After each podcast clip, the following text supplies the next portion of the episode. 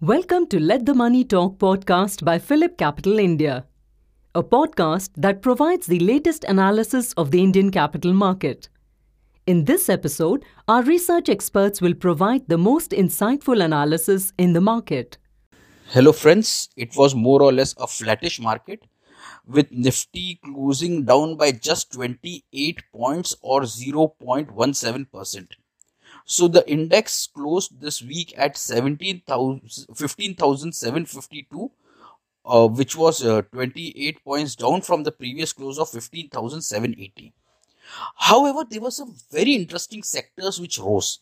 Number one, it was the financial services index which rose. So let me tell you, the NBFCs were the one which saw, saw a major upside rally. Banks did not give you a breakout, but NBFCs gave you a breakout. So this is very interesting and it rarely happens. Uh, secondly, you had uh, FMCG index. Now we were very bullish on FMCG index and FMCG index continues its upside rally.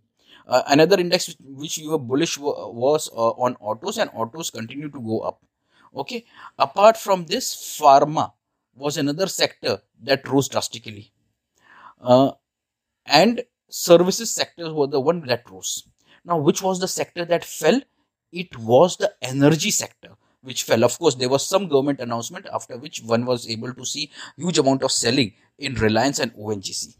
So, speaking of the stocks which gave you price volume breakout, let me tell you this week we had something like 30 stocks which gave you price volume breakouts as compared to just uh, 12 stocks which gave you price volume breakdown. So this was a, another interesting uh, thing that ha- happened the number of stocks which gave you price volume breakouts was uh, uh, around around uh, three times more than the ones which gave you price volume breakdowns which were the sectors acc ambuja in cement ultratech in finance you had lic housing finance muthoot finance uh, recl and uh, icici gi and sbi life that gave you price volume breakouts.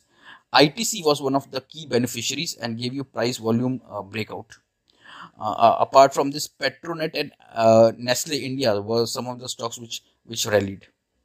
The stocks which gave you price volume breakdowns, it was ONGC, Voltas, Concor, AU Bank in the banking sector, Deepak Nitrite. These were some of the stocks which gave you price volume breakdowns. Now, what about the Nifty? Please understand that there is a very big gap in the Nifty and that gap will get filled at 16,200 levels. So if Nifty breaches 16,200 levels, the gap will be filled and then and only then will Nifty start its upside rally. Till then, we are not very optimistic about the market. We feel that it will continue like this in the sideways direction. Uh, there will be some stocks and sectors which will go up, some stocks and sectors which will go down. But the best one, according to me, which one should be looking for buying is the auto sector, the FMCG sector. These are the two sectors which one should look on the buy side. So that's all for this week.